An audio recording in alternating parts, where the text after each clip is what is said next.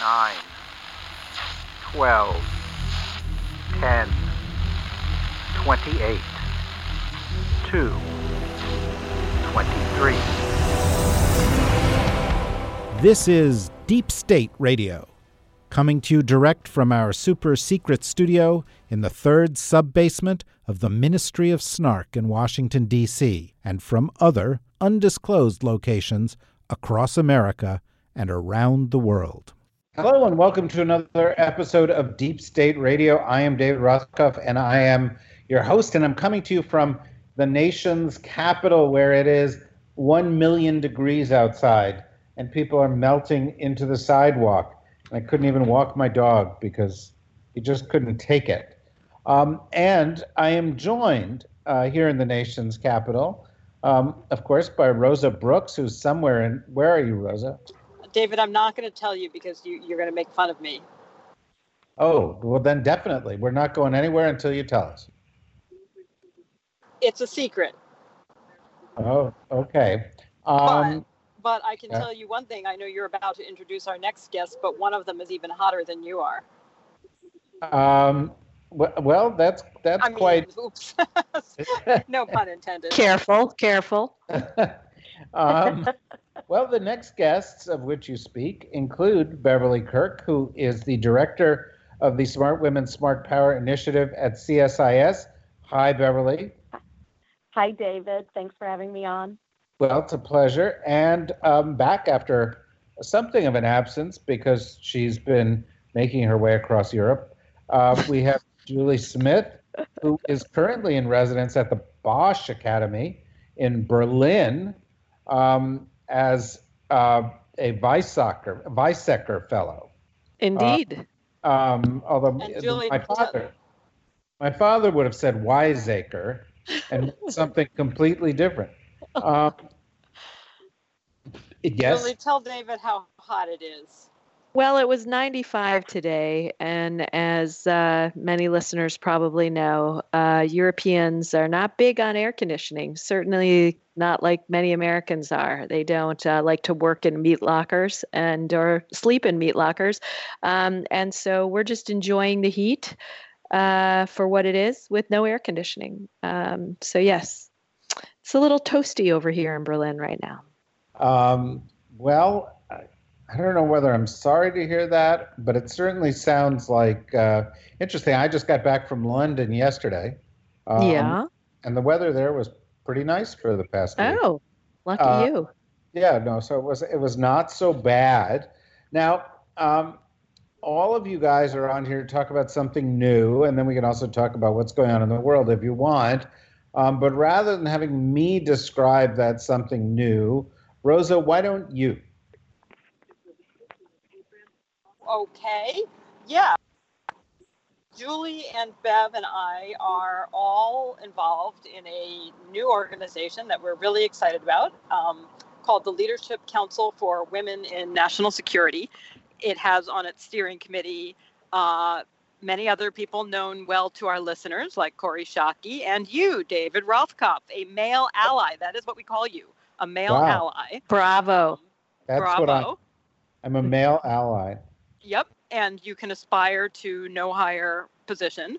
Um, um, and the Leadership Council for Women in National Security, as the name cunningly suggests, is dedicated to promoting women's leadership in national security.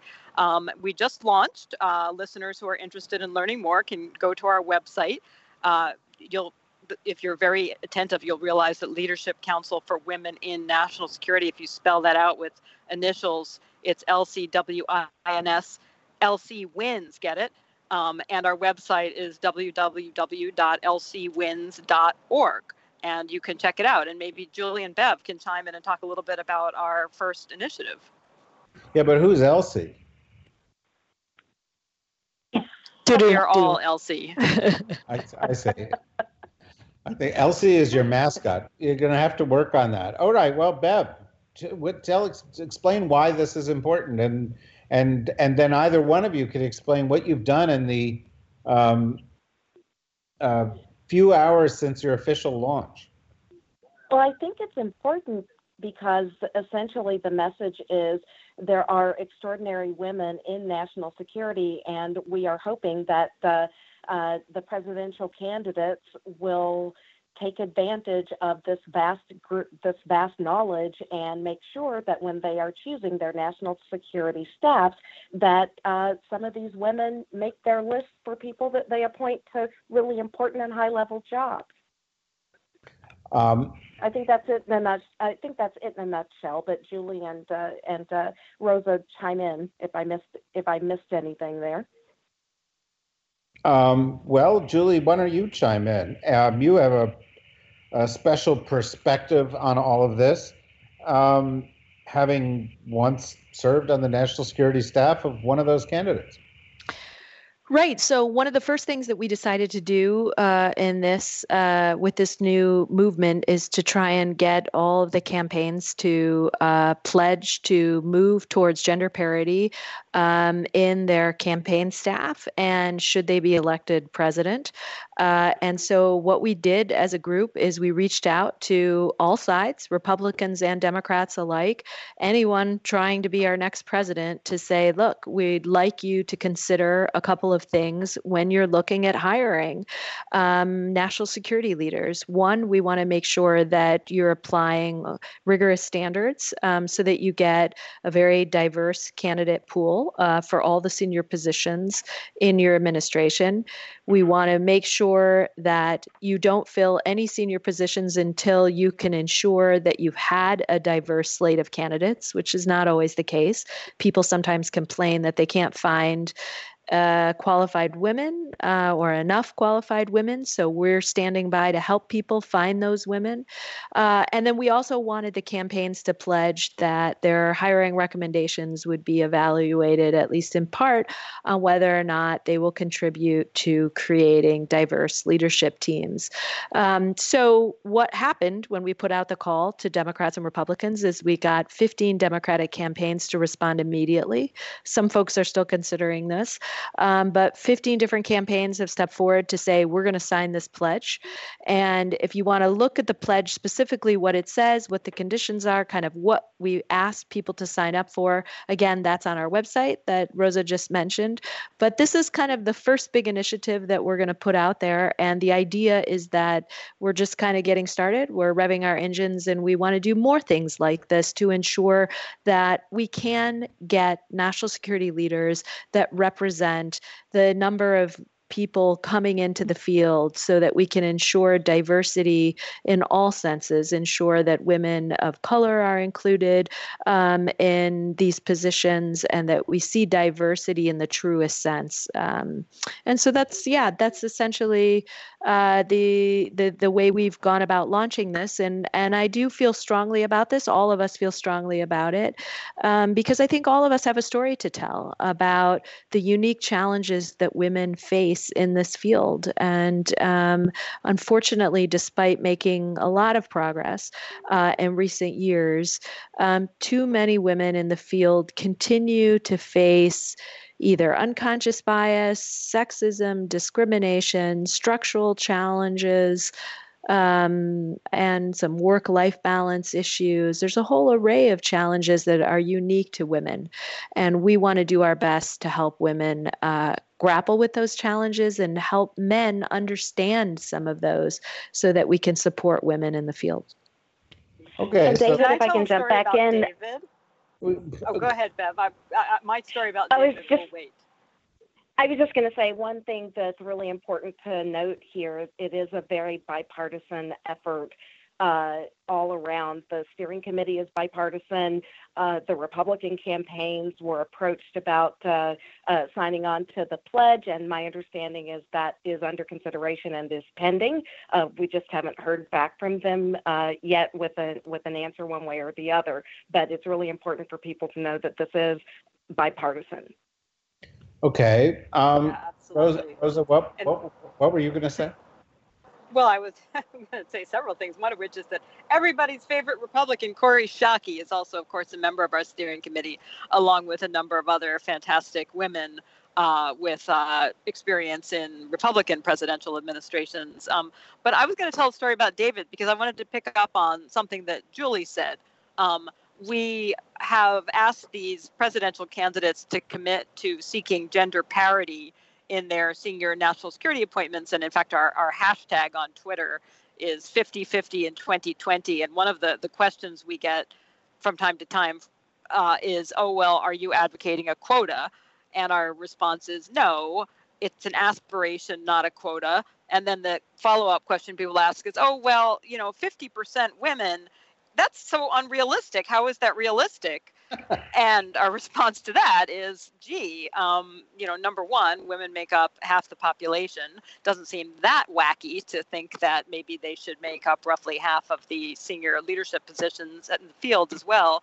But but more to the point, that there's this sort of fake argument that a lot of people make about, oh, well, there just aren't enough qualified women. And you know, 50 years ago, that might have been true when there were so many more barriers to women entering the field in foreign policy and national security. But today, that is absolutely not true. And I, I, guarantee you, you could make a list of the several hundred most senior national security positions in the US government, and we could find you multiple qualified female candidates for every single one of those positions. And here's the story about David. David when you were the publisher and editor of, of, Foreign Policy, and I was a columnist for Foreign Policy, you'll remember that I, I came to you at one point and I, I said, Why am I the only woman columnist for Foreign Policy? There were about 20 regular columnists, and I was the one and only woman. And here is why, David, you are you are my favorite male ally. You said, You're right. That's terrible. We're going to change that. And you you pulled together a little lunch group with me and some of the senior editors and said we need to talk about how we're going to change that. And the editors both male and female sort of balked at this and said um, gosh well it's a hard issue. We certainly want more diversity but it's so difficult to find women blah blah blah. And david you said no in six months i want there to be 50% women as our columnists. And they kind of went oh it's so hard it's so hard. And you said i don't want to hear it. Find them. They're out there. And six months later, half the columnists for foreign policy were women. And and I, I, I tell that story because number one, you know, it's it's why we love you. But number two, I think the the point there is that people make a million excuses, and the time is really past for that. The the, the fantastic, well qualified women are absolutely out there. Um, the challenge is that a lot of hiring managers and presidential personnel teams and so on are often mostly male themselves. When they're filling positions, they think of the people they know. The people they know tend to be other men.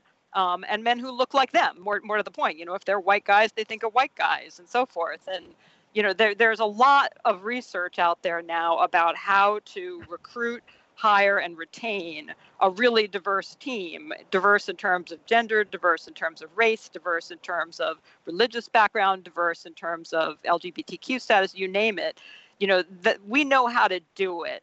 The the challenge has been just a real lack of leadership on this issue. So I'm we're hoping that this pledge that these candidates have made marks a real sea change because it it's it goes beyond just saying oh yeah i'm going to try to find some women i'm going to have a binder full of women to saying no i'm going to seek gender parity through these very concrete steps well i think yeah i thank you for telling that story the reality is one of the other things i did over that six month period was move to 50-50 gender parity on the editors as well um, because the reality in these things as you say is if women are in positions of leadership typically that produces a change. You also need diversity in positions of leadership for the same reason, because people often do have a tendency to hire people who look like them. And, you know, at foreign policy, you couldn't actually cover the world unless you sort of reflected the world. Uh, in this particular case, of course, one of the reasons that I'm very enthusiastic about this um, is not just because it produces gender parity or diversity, um, but because many, many, many of the best women uh, leaders, the, the best leaders in the national security area are women, such as you guys.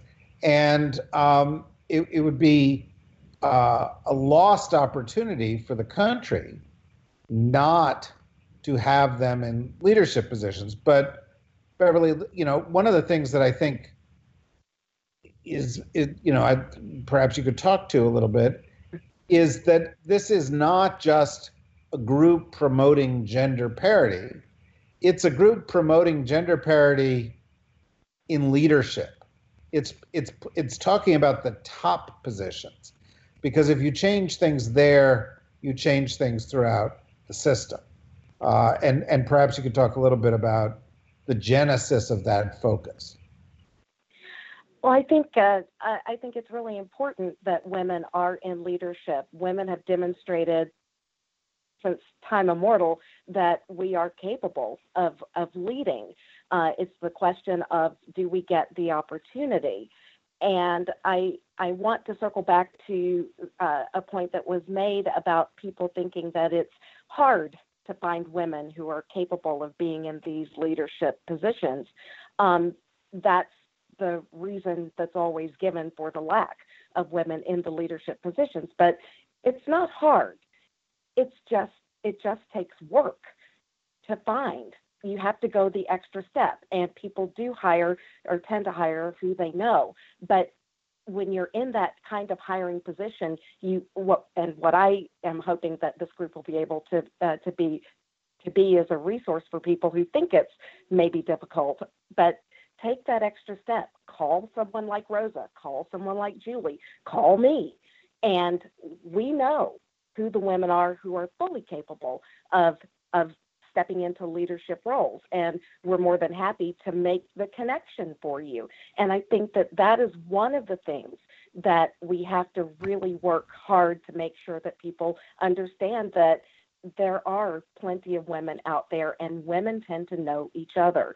Uh, it, it's um, uh, it, it's not just the gender parity for regular jobs, as you as you said. It is about about leadership. But I think the key to that is just making sure that people know who we are and and how to reach us. Um, which again, it's not hard. It just takes work. It just takes going that extra step. Uh, and everyone is very happy to help those who are looking for women to fill these positions.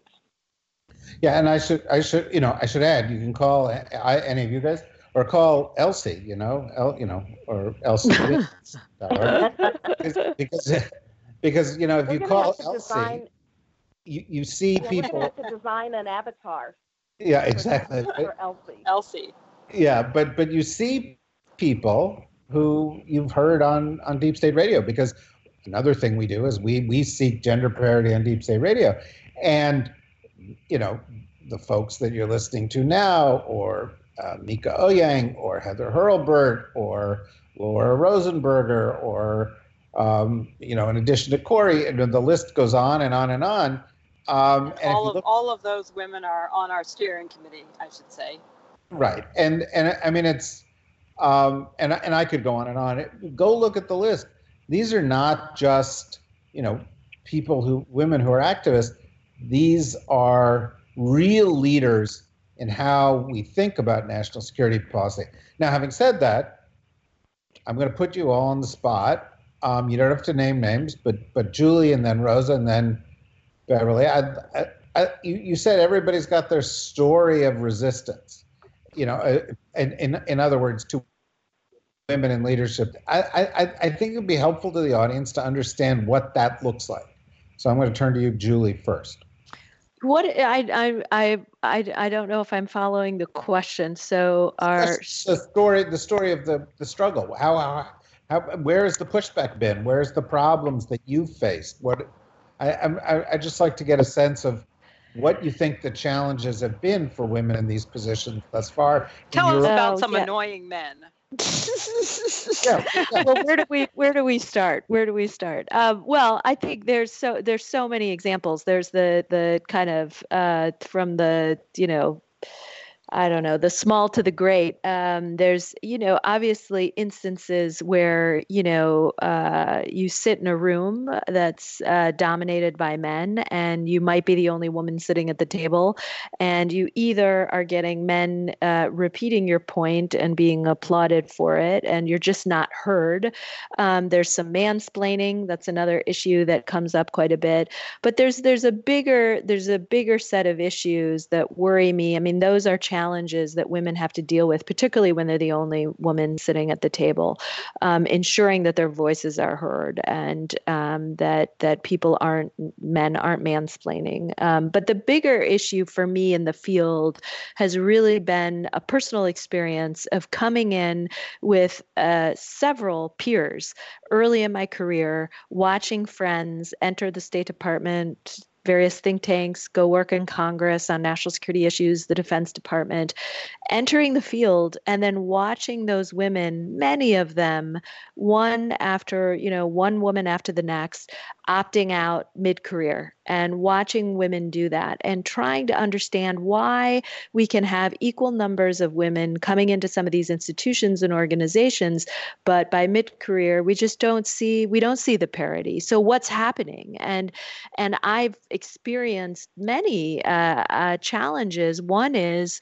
work life balance. You know mid career women start to have children and they're then faced with situations where they're choosing between being a lead on a project or being home for dinner with their kids. So they often stand down and say, okay, I won't go for the big promotion or I won't volunteer to be the lead on this project. I can't stay till 10 at night. Somebody else will have to take the lead on that.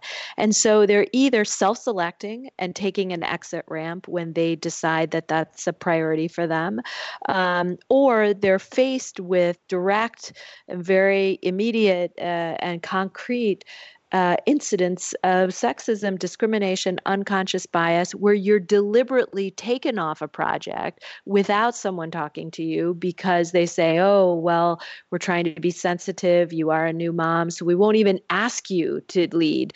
And so women are trying to navigate this field um, while managing responsibilities at home or sometimes caring for elderly parents, whatever it might be.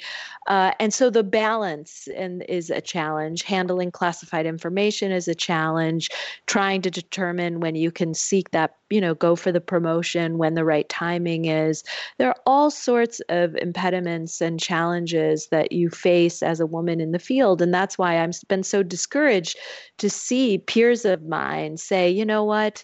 It was a great run. I enjoyed it for 10 years. I'm out. I'm going to take a different path. And certainly, you know, I, I don't want to belittle women that make that choice, but I also see women kind of lamenting that they they feel compelled to make that choice because the system can't accommodate uh, the the balance that they need or that they're facing a boss um, that's only taking the men out for beers after work or only asking men uh, to apply for the next promotion and really sponsoring them or mentoring them to ensure that they get the job.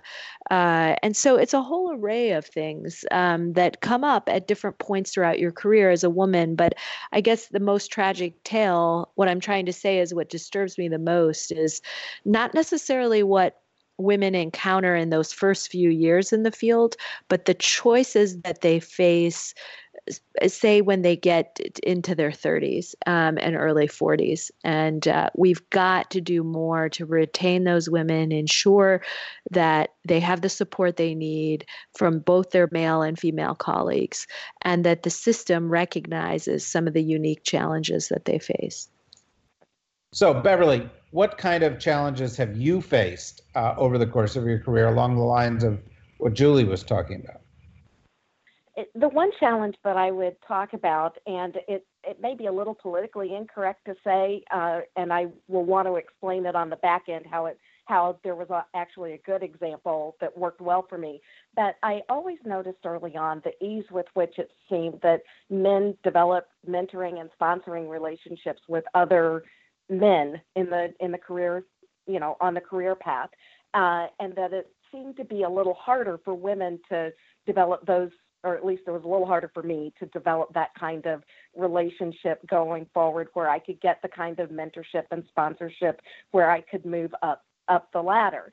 Uh, and uh, that was a challenge for me um, early early on. Um, and then uh, it, it, it's it's a very subtle thing because you don't always realize that it's going on until you find out a colleague has made a major jump in their career while you're still you still have your head down working feverishly to be noticed. Um, but I, I, had a mentor uh, when I was in graduate school who uh, uh, took me under his wing and uh, really taught me how to push myself forward. And if these kind of mentoring relationships didn't happen naturally, to actually be bold enough to just ask someone, you know, hey, I'm interested in getting from, you know, A to B, point A to point B. Um, can you help me with that? And it, it was a it was a great lesson uh, because it it made me one feel the fear and do it because that wasn't something that came naturally just being out there very forward asking for for for help in in accomplishing what I wanted to accomplish. Um, but it, it seems as if um, sometimes that that's a challenge for women uh, to to to not I don't want to say speak up, but just to make known that they're interested in being mentored and being sponsored. And you know sometimes it doesn't seem to happen automatically in the same way that it does uh, for men uh, so that was that was something that that really bothered me early on, but I got over it, and the mentor I had made sure that I got over it. Uh, uh, but this is something that I find that's really, really, really, really subtle, uh, and we as women have to make sure. For example, now I make sure that I'm looking out for younger women and men uh, who may be looking for mentoring and sponsoring relationships to try to make sure that I help them uh, because not everybody it, making those making those relationships work is maybe not um, innate for some people in the workplace. Uh, and I and I think it's important that you try to do that. And I don't think men should be afraid to develop these relationships with women who are looking to climb the ladder. I know that that's an area that may be fraught, but I, I one thing that I don't want to have happen is for men to think, oh, I can't do that for some reason.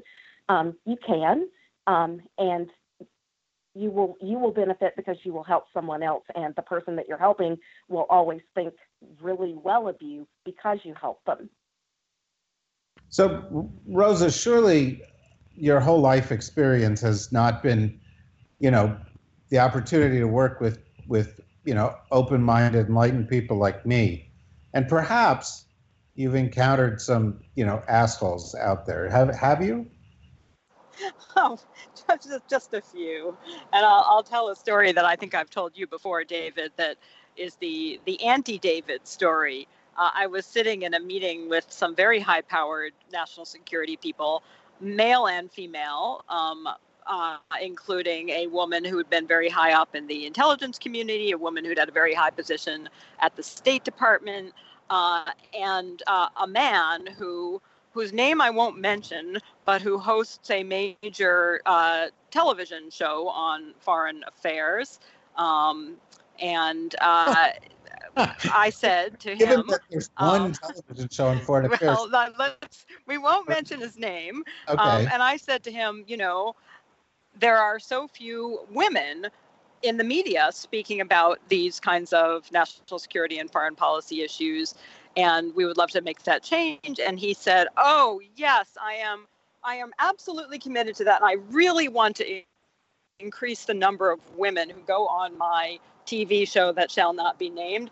The trouble is he said unblushingly the trouble is we try to have experts on our show Oh. And he said this with a completely straight face in front of several women with very, very senior level experience and expertise. And I wanted to, you know, sock him in the nose. Um, but but you do encounter those attitudes all the time, and, and and I think a lot of it is unconscious bias. I'm sure that if you asked this particular individual if he thought he was sexist, he would say, absolutely not. Um, you know, and, and he would believe it. And I, I think that you know that gets to some of these really subtle things that that Julie and Bev have both been talking about that stand in the way of women's advancement. You know, and they're very similar to the kinds of subtle issues that stand in the way of other underrepresented groups, people of color, for instance. You know, that people have this image in their head that they may not even know they have about what an expert looks like, what, what a, a leader looks like. And unfortunately, a lot of the time, that person looks like a man and often a white man, right? And that's, they may not even know that. And so then when the woman comes along or the person of color comes along, um, they find there's just something off about that person to them, something sort of missing. And, and we've, one of the, you know, things that I've heard many other women talk about is, you know, not getting a job, a promotion because they were told something like, well, you don't have, you just don't have enough gravitas, or you don't have command presence, or or executive presence. And those are generally euphemisms for you're not a guy, you know. You don't look like my my unacknowledged mental image of an authority figure. Um, and and those kinds of often really unconscious prejudices can be really damaging to underrepresented groups. Um, so, so I, you know, I, but I think they're changeable.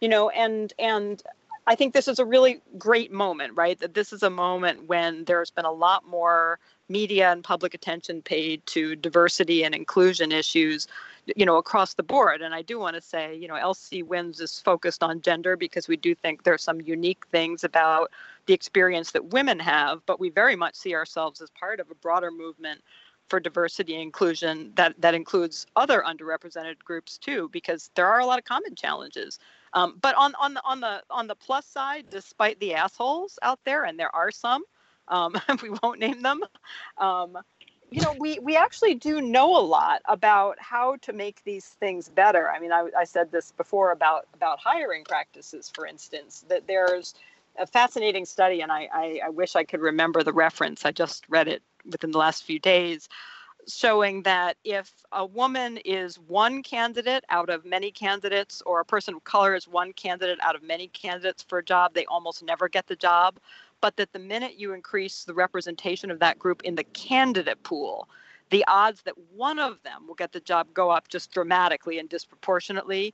You know, it seems to have something to do with sort of tipping points of normalizing the sense that, huh, people who look like that are plausible candidates. Um, so we know a lot about how to change these things. And, and as, as I said earlier, I think what's been missing, and that's true on the, the mentorship front that Bev mentioned, it's true on the sort of workplace structure and policies front that, that Julie highlighted.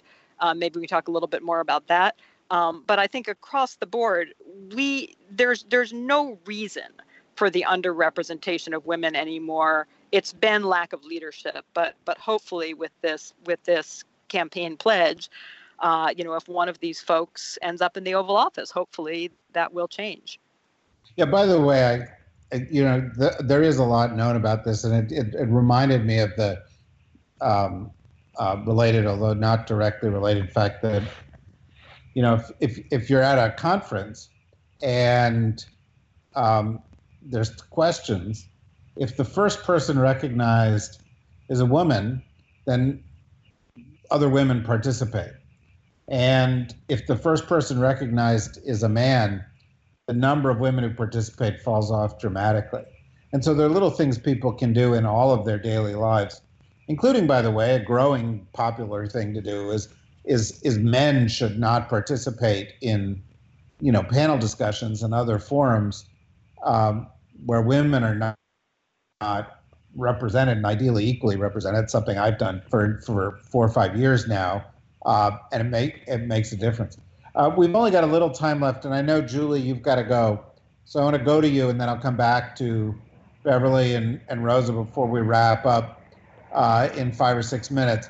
But you know, within national security, Julie, it seems to me there are some other kinds of biases.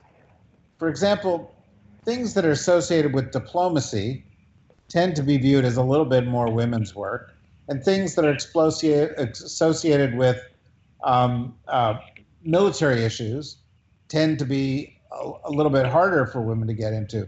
things associated with you know public relations and communications a little bit easier. Things associated with certain hotspots in the world a little harder. Um, and I'm just wondering, do you see change in in those traditional biases within the field as well? Well, we've definitely made headway, and I think there are plenty of good examples of seeing women blaze trails in places like inside the the Pentagon, either women in uniform or civilian leaders, um, like Rosa and I, our former boss Michelle Flournoy, and all she did to try and bring uh, gender parity into OSD policy, uh, the Office of the Secretary of Defense. So we've definitely been been making progress, but I I would say that you're right that people do still tend to associate quote hard security with men and softer issues, foreign policy, development assistance, human rights issues with women. And uh, I think there's just no question that we still face a society, a situation where I mean, I get I get questions when I go home to my home state of Michigan. You know, oh, you work in foreign policy, you work at the State Department. You know, and they just folks automatically assume and default to kind of the softer issues. And frankly, Rosa and I have had endless conversations about this. Um, part of the reason that I have not spent or I did not spend a lot of time thinking about gender issues or women in national security earlier in my career part of the reason for that was my intent to ensure that people didn't confuse me with a quote expert or someone who worked on gender issues specifically. So I wanted to work in hard security. I did not want to be mistaken for someone who works on the important issues of, say, women and girls in Afghanistan. Um, and that was a mistake. You know, in retrospect, I look back at it and I think, well, you were kind of deliberately avoiding gender issues. And half the time I was dressing in dark suits in the Pentagon to kind of blend in, you know, and make myself part of the atmosphere, um, a very male dominated uh, environment. And I think what's changed with LC Wins and lots of other initiatives like the one that Beverly runs at CSIS is that women are now embracing this as an issue. We're not shying away from it. We're speaking out and we're talking about the importance of this, not just for women. This isn't just about being fair or helping women tackle some of the unique challenges. This is about at the back end having better policies, avoiding groupthink, having richer discussions, looking at different options, including different perspectives. That makes our policy stronger. We're not trying to do this just because it feels good. We're doing this because it produces all the evidence shows better outcomes. So I'm happy that personally i've now embraced this as an issue. It you know again it's taken me a little time to get there. Um, and i'm really happy uh, that there are so many different efforts not just LC wins but that there's a lot of other initiatives out there and hopefully we can continue to chip away. Um, that's fantastic and i hope you will come back to where it's cool 90 degrees here sometime soon i will i will in the not too distant future i'll be back in washington this summer Good. Well, we, we, we, miss you here and, and be well over there. Um, Beverly, let me turn to you with one last question for you, and then I'll go to one last sure. question. But but we, we talk a little bit about diversity in this issue.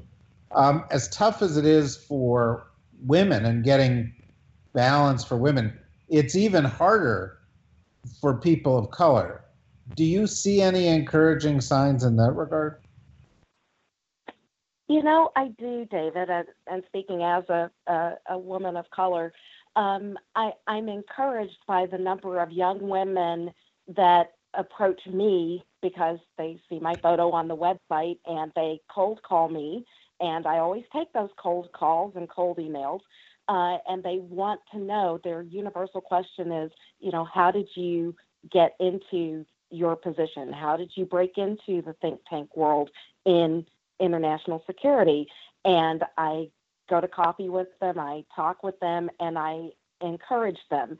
And I hope others do the same. And uh, interestingly, I also get a lot of, uh, uh, of it's across the board women of color, uh, not just my own ethnic group.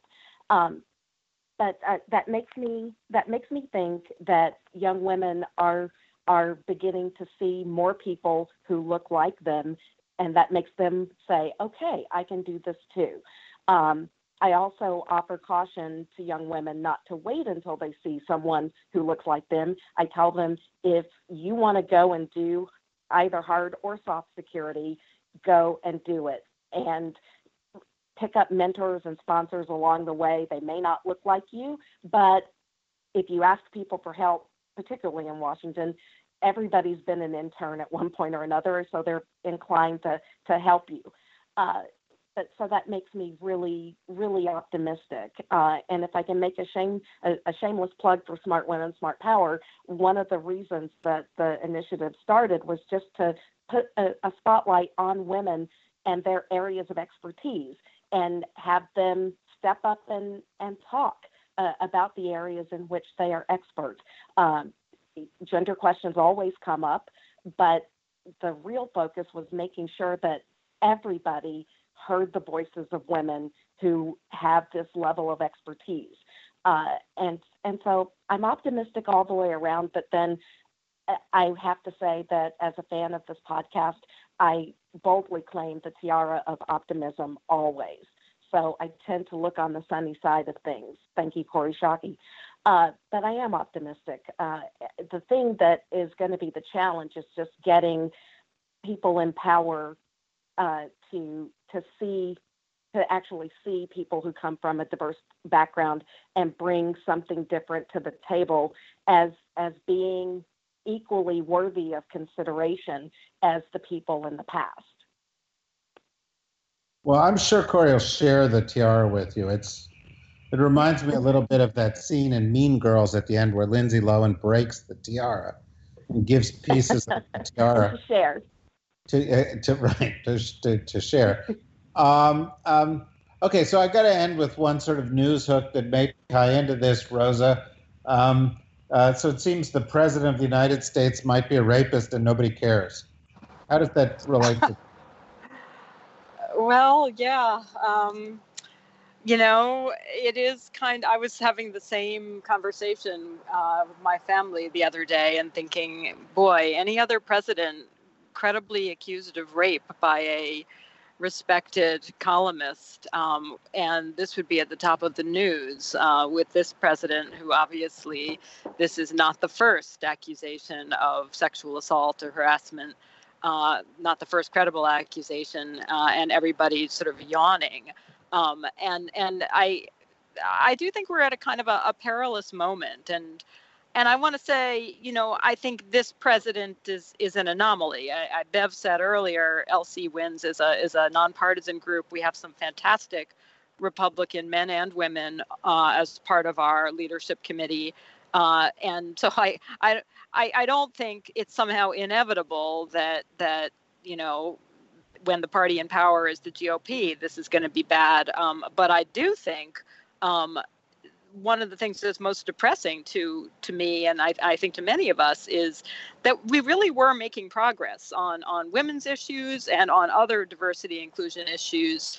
Uh, and that progress has been largely reversed uh, under this president. It's it's it's because it, it's you know the the old feminist slogan from the 1970s was the personal is the political uh, and in this case, with this president, I, I, think unfortunately we're we're seeing that. You know, that a man who in his personal life has uh, not exactly demonstrated um, a respect and concern for for women's issues and women's equality, and and in his administration.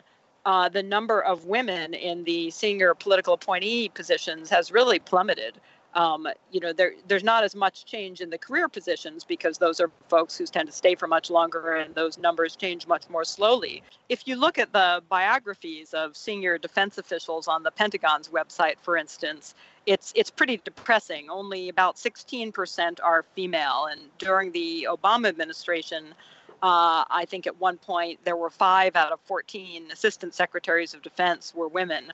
Uh, now that number is zero. So in the case of this administration, the the personal is unfortunately absolutely translating into the political kind of across the board. Um, And and I, you know, I wanted to go back to one issue that that Julie and Bev both raised, um, which is this notion. And I think it's it's a really pernicious notion. It's been around for a long time that when you talk about women's equality, when you talk about seeking gender parity in the workforce, when you talk about making the workforce, uh, structuring the workforce so that it's easier for women to advance and stay in, that people think, oh, those are women's issues. And so the men sit back and say, I'll let the women work on those issues. Um, and these are not women's issues. You know, these are these are human issues, and they're also national security issues. I mean, Julie and Bev both highlighted the fact that there's a ton of research out there that diverse teams make better decisions. Uh, you know, and a lot of the research has been done in the corporate world, for instance. And when you look at uh, corporations with more gender diversity, they have better financial performance. They're organizationally more healthy.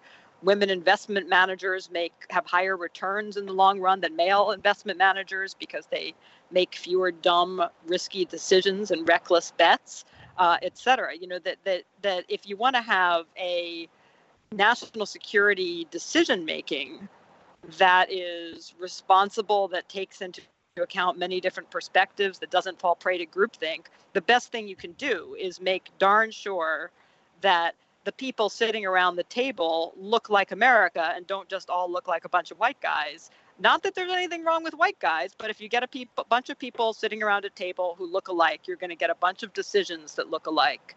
You know, and if you want to make have more robust decision making process and have better outcomes, you need to diversify. And and we're really one of the things that we really tried to do in LC Wins is is make sure that it's not just women. And one of our co-chairs, Ruben Brigety, obviously male and and that was that was deliberate you know that that we really are trying to make the point. This is not about hey let's do a little something for the girls. This is about how do we national security professionals make this field stronger. And one of the ways we do it is by making sure we're not locking out half of the talent. Yeah and people who listen to deep state radio know you know they know that some of the very very smartest people in this field um, are women uh, because they hear them on our show. They hear you and they hear Kori and they hear all the others that we've we've we've had uh, on the show. Uh, I might add, and I'm not speaking on behalf of you know LC wins at this point or any of you, um, but it does seem to me that ultimately uh, the best thing one can do if you want to have women uh, in a position of, uh, of where we're take able to take full advantage of the, the skills and insights that they bring um, is to have a woman commander in chief. And, you know, I trust that sooner or later we're going to get there. We've got some great contenders this year again. Um, and, uh, you know, I, I, I, you know, change has to start at the top. Uh, and that's why this project is such a worthy project. Uh, and the reality of this particular president and um, not only his own personal record of abuse and uh, um, disregard for women, but also that of the others in his administration, makes this um, so urgent. Um, and and that's why I'm so proud of all of you guys for doing this, and why I encourage people to go read about it, support it, and why it's such great news that you have 15 candidates who've taken the pledge already, um, uh, which is going to make a big difference for the country, uh, make it a safer and, and, and, and better place. So I want to thank Julie. I want to thank Beverly. I want to thank Rosa. I want to thank all of you out there listening. Well, thank you. And uh, David, can I just one more time before we go? Can I just urge our listeners to check out our website, uh, which is lcwins.org, lcwins.org. And you can also find us on Twitter. The Twitter handle of the group is, is at lc underscore wins. And you can also look up the hashtag, uh, hashtag 5050 in 2020 which you like. You really like 50 50 and 20. I also like it. I really do. I think I really like 50 50 in, in 2020.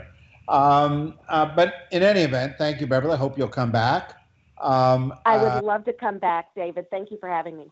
No, you were great. And uh, and uh, Rosa, I would love to talk to you someday when you're not in a car. Someday. Someday, but I think you're you're mobile. You're just always moving around. And uh, for the rest of you, um, uh, we've got another episode coming up a little bit later in the week on Thursday. Uh, and of course, you've got all the other podcasts we're doing and all the other content at the dsrnetwork.com. So go there. Uh, and if I haven't mentioned this before, sign up and become a member. Help support what we're doing. Help support programming that, that focuses on issues like this, which is really important. Doesn't doesn't cost a lot.